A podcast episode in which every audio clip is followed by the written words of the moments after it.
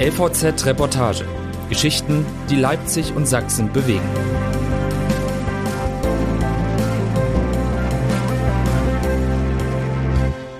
Ich weiß, dass du mich hören kannst. Von Josa Mania Schlegel. Seit einem Unfall auf der Rennstrecke liegt Thorsten Wittig im Wachkoma. Jetzt müssen die Bewohner der Krankenstation im Leipziger St. Georg umziehen, unter anderem, weil sich diese Einheit für das Klinikum nicht mehr rechnet. Von Leipzig ins tschechische Brünn fährt man gute sechs Stunden und im Mai 2019 nimmt Thorsten Wittig die Reise auf sich, weil er sich einen Lebenstraum erfüllen will. Umgeben von Wald liegt dort eine der schnellsten Motorradrennstrecken der Welt. Wittig reist mit seiner knallorangenen BMW an. Auf den langen Geraden von Brünn will er die Maschine bei weit über 200 Stundenkilometern so richtig ausfahren. Wittig zieht den Helm über die zerzausten blonden Haare, klappt das Visier runter. Seit er 14 ist, fährt er Motorrad. Nun röhrt unter ihm die 1000er RR, ein 200 Kilogramm schweres Geschoss, ein Rennfahrertraum. Vor einigen Jahren machten Neurowissenschaftler aus Lyon eine erstaunliche Entdeckung. Sie beobachteten die Hirnwellen von Probanden, die mit Werkzeug arbeiteten und sahen, dass beispielsweise ein Hammer wie ein verlängerter Arm wirken kann. Das Gehirn nimmt für Sekundenbruchteile an, dass der Hammer ein Körperteil ist. Auch Motorradfahrer beschreiben dieses Gefühl, wenn sie auf ihre Maschine steigen. Sie werden eins mit ihr. Im Februar 2022 wuchtet ein 46-jähriger Mann ein fahrbares Bett auf die sonnige Terrasse der Wachkoma-Station des Klinikums St. Georg im Leipziger Norden. Die Station soll zum Ende des Jahres schließen. Thorsten, sagt der Mann, wir haben Besuch. Michael Höhlich besucht seinen älteren Bruder hier seit zwei Jahren immer zweimal in der Woche. Seit er in Brünn verunglückte, liegt Thorsten Wittig im Wachkoma. Er braucht rund um die Uhr Betreuung. Ernährt wird er über eine Magensonde. Luft bekommt er durch eine Kanüle, die in seinem Hals steckt. Sein Hirn ist schwer beschädigt. Ärzte bezeichnen seinen Zustand als minimally conscious state, ein Leben mit Minimalbewusstsein. Michael Höhlich ist sich da nicht so sicher. Er glaubt, dass man sehr wohl mit seinem Bruder kommunizieren könnte, dass er es kann. Thorsten, sagt er, sei eben locked in, also in seinem regungslosen Körper eingesperrt. Höhlich legt einen Arm auf die Schulter seines großen Bruders. An dem Muskel spüre ich, wie es ihm geht. Er mustert das verspannte Gesicht des Bruders. Ich weiß, dass du mich hörst. Die Wachkummerstation des St. Georg grenzt an einen grünen Park. In die Wiese hat jemand pink markierte Pflöcke geschlagen. Ein Neubau soll hier errichtet werden. Nicht irgendeiner, sondern der größte Klinikneubau Sachsens. Das Haus wird mit 100 Millionen Euro vom Freistaat gefördert. Auf fünf Etagen sollen Notfälle, Kinderkrankheiten und Krebs behandelt werden. Auf den Plänen grenzt die Baugrube direkt an das Haus 22 mit der Wachkoma-Station. Bevor in einem Jahr die ersten Bagger kommen, müssen alle 20 Bewohner umziehen. Aber auf dem übrigen Gelände ist kein Platz für sie, weshalb das Krankenhaus, das in städtischer Hand ist, einen Deal mit der städtischen Altenpflege gemacht hat. In einem Pflegeheim in der Goya-Straße am Rosental sollen im Laufe des kommenden Jahres 20 Plätze frei werden. Ich will nicht, dass Thorsten in ein Heim ziehen muss, sagt Michael Höhlich. Die Wachkomastation erfüllt den Goldstandard an Betreuung. Die bettlägerigen Patienten werden mehrfach am Tag bewegt, um Wundliegen zu verhindern. Manche sind hier schon seit Jahrzehnten. Sie kennen ihre Pflegekräfte und den Ort, der die letzte Station ihres Lebens sein sollte. Auch Pflegekräfte können in die Goya-Straße wechseln, wenn sie es möchten, sagt Dr. Iris Minde, Geschäftsführerin des Klinikum St. Georg. Dass die Angehörigen besorgt sind, verstehen wir. Aber auch in der Goya-Straße gebe es eine gute Versorgung. Man sei dort zwar nicht mehr unter sich, aber eine eigene Wachkomastation zu betreiben, ergebe heute keinen Sinn mehr. Auch weil die Kriterien der Krankenkassen strenger geworden sind. Ihre Klinik könne die Station schon unter wirtschaftlichen Gesichtspunkten nicht mehr führen, so Dr. Minde.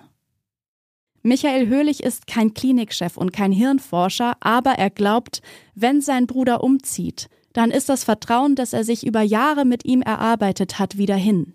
Die Chance, dass er mit seinem Bruder kommunizieren kann, könnte vergeben sein. Es kann sein, dass ich ihn dann verliere, sagt er. Warum, das zeigt Höhlich auf der Terrasse. Die Schultermuskulatur ist ganz hart, das Gesicht des Bruders ist noch verspannter, schlimmer als sonst. Höhlich glaubt den Grund zu kennen. An Neujahr wurde der Essenslieferant gewechselt, sagt er. Er reagiert gestresst auf kleinste Veränderungen. Für Höhlich ist es kaum auszudenken, was bei einem Umzug los wäre. Michael Höhlich setzt seinem Bruder eine Mütze auf. Dass er sich so um ihn kümmert, ist nicht selbstverständlich, denn eigentlich waren die beiden tief zerstritten. Als Kinder wachsen Michael und Thorsten getrennt voneinander auf. Michael in Delitzsch bei der Mutter, Thorsten in Leipzig beim Vater. Nur einmal im Monat sehen sie sich. Als Michael 14 ist, beginnt er alleine mit der S-Bahn in die Stadt zu fahren, um seinen vier Jahre älteren Bruder zu treffen. Oder der holt ihn ab mit dem Motorrad. Auf dem Mofa des großen Bruders unternehmen die beiden Touren. Es wird zum verbindenden Element der getrennten Brüder. Auf dem schwarzen Ledersitz lernen sie sich noch einmal neu kennen. Sie fahren an den Steinbruch bei Beucher oder in den stillgelegten Tagebau bei Delitzsch. Als die Mauer fällt, mieten sich die Brüder im Sommer eine schnelle Suzuki und reisen für ein paar Tage nach Tschechien. Es war das Größte für mich, wenn mein Bruder mich gefahren hat und ich hinten den Fahrtwind gespürt habe, sagt Michael Höhlich. Er ist der Grund, warum ich Motorrad fahre. 1996 ist Michael Höhlich 19 und hat genug Geld für sein erstes eigenes Motorrad zusammen. Auf der Strecke nach Delitzsch fliegt er aus einer Kurve, rauscht über den Straßengraben und knallt frontal in eine Betonmauer. Er kommt ins Klinikum St. Georg. Zehn Tage lang liegt er hier im Koma. Als er aufwacht, ist das Erste, was er sieht, das Gesicht seines Bruders Thorsten. Auf das Motorrad traut Höhlich sich danach nicht mehr. Stattdessen schraubt er jetzt mit seinem Bruder Autos zusammen. 2003 haben sie ihre ersten Kunden. Das Geschäft läuft gut. Vielleicht etwas zu gut denn zwischen den Brüdern entbrennt ein Streit, ob aus der Hobbywerkstatt ein Geschäft werden soll. Am Schluss verlässt Michael zornig seinen Bruder. Er will ihn nie wiedersehen. Während Michael Höhlich sich in einer simulierten Bürowelt langsam zurück ins Leben tastet, macht sein großer Bruder Karriere. Er arbeitet als Industriemechaniker mit noch schwereren Maschinen. Er heiratet, bekommt zwei Söhne, die ihm wie aus dem Gesicht geschnitten sind, und eine Tochter. Und er fährt weiter Motorrad. Er leistet sich eine orangene 1000er SS BMW für fast 20.000 Euro. Michael Höhlich wird aus der Bürosimulation in den echten Betrieb übernommen. Auch er heiratet. 2008 sieht er bei der Arbeit eine Werbeanzeige für ein Motorrad, eine blau-weiße Suzuki. Ich sah sie und wusste, dass ich sie brauche. Er bestellt sich das Modell aus der Werbung, ein ähnliches wie das, mit dem er mit seinem Bruder im Wendesommer nach Tschechien gefahren ist. Er denkt kurz an ihn, zum ersten Mal seit langem. Dann verbannt er ihn wieder aus seinem Kopf. Zehn Jahre später zieht sich Thorsten Wittig im tschechischen Brünn einen blau-weißen Helm über und rast los. In einer Kurve neigt sich seine Maschine gefährlich nah Richtung Boden. Wittig verliert die Kontrolle, rutscht weg. Von hinten rauscht ihm ein anderer Fahrer in den Helm. Was während des Aufpralls in Wittigs Kopf passiert, ist schwer zu erklären. Am Schluss sind es extreme Fliehkräfte, die gleichzeitig von verschiedenen Richtungen auf sein Gehirn einwirken und es fast zerreißen.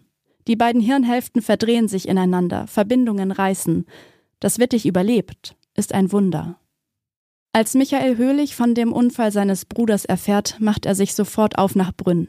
Mit seiner Frau steht er am Krankenbett des Bruders. Seit mehr als zehn Jahren hat er Thorsten nicht gesehen. Seine Augen waren geschlossen, er sah ganz friedlich aus, sagt er. Er hat mich gerade angetippt, sagt seine Frau damals. Er kann ihr damals nicht ganz glauben.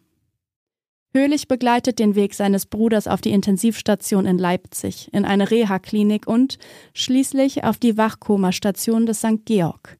Er kümmert sich, dass sein Bruder Ergotherapie erhält. Und manchmal fragt er sich, ob Thorsten ihn nicht doch erkennt – er beginnt die Augenbewegungen seines Bruders zu studieren. Er versucht seine Muskelanspannungen zu lesen. Eines Tages liest Höhlich im Übergabeprotokoll einer Pflegerin den Satz, der sein Leben verändert. Thorsten versucht zu sprechen. Offenbar habe sein Bruder den Kehlkopf bewegt und versucht, Laute von sich zu geben. Höhlich intensiviert nun seine Bemühungen. Er kommt mehrmals die Woche. Er mietet spezielle Computer, über die sein Bruder per Augenbewegung kommunizieren könnte. Nichts davon funktioniert. Aber er bleibt dabei. Ich weiß, dass Thorsten mich hören kann. Die französischen Wissenschaftler, die erkannten, dass ein Hammer wie ein verlängerter Arm wirken konnte, forschten noch weiter. Sie beobachteten die neuronalen Strömungen noch länger und staunten wieder, denn die Gehirne mancher Probanden konnten bestimmte Gegenstände mit Hilfe ihrer Körperwahrnehmung über lange Zeiträume lokalisieren, also auch wenn sie diese gar nicht benutzten. Erklären konnten sie sich das nicht.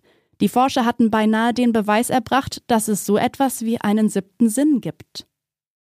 An einem Sommertag Jahre nach dem Unglück seines Bruders, so erzählt es Michael Höhlich, steht er auf seinem Motorrad an einer Ampel. Er ist damals immer noch ängstlich. Wenn er fährt, malt er sich aus, was alles schiefgehen könnte. Manchmal spielen sich mögliche Unfälle wie vor seinen Augen ab. Das macht ihn zu einem vorsichtigen Fahrer. Aber manche Risiken kann auch er nicht einschätzen. An dem Sommertag schaltet die Ampel auf grün, aber Höhlich bleibt stehen. Er weiß selbst nicht warum. Normalerweise fahre ich schon bei Gelb los, sagt er. Er steht ein, zwei lange Sekunden, Plötzlich rauscht ein Bus über die Kreuzung vor ihm, trotz roter Ampel. Höhlich spürt nur den Fahrtwind. Er bleibt unverletzt. Nach dem Unfall seines Bruders habe er immer mal darüber nachgedacht, mit dem Motorradfahren aufzuhören, sagt Höhlich. Aber ich kann es nicht, sagt er. Das Gefühl beim Fahren habe ich nirgends sonst. Vielleicht verunglückt er ja selbst eines Tages, sagt er. Irgendwann bist du halt dran. Und Thorsten? Thorsten hatte Pech.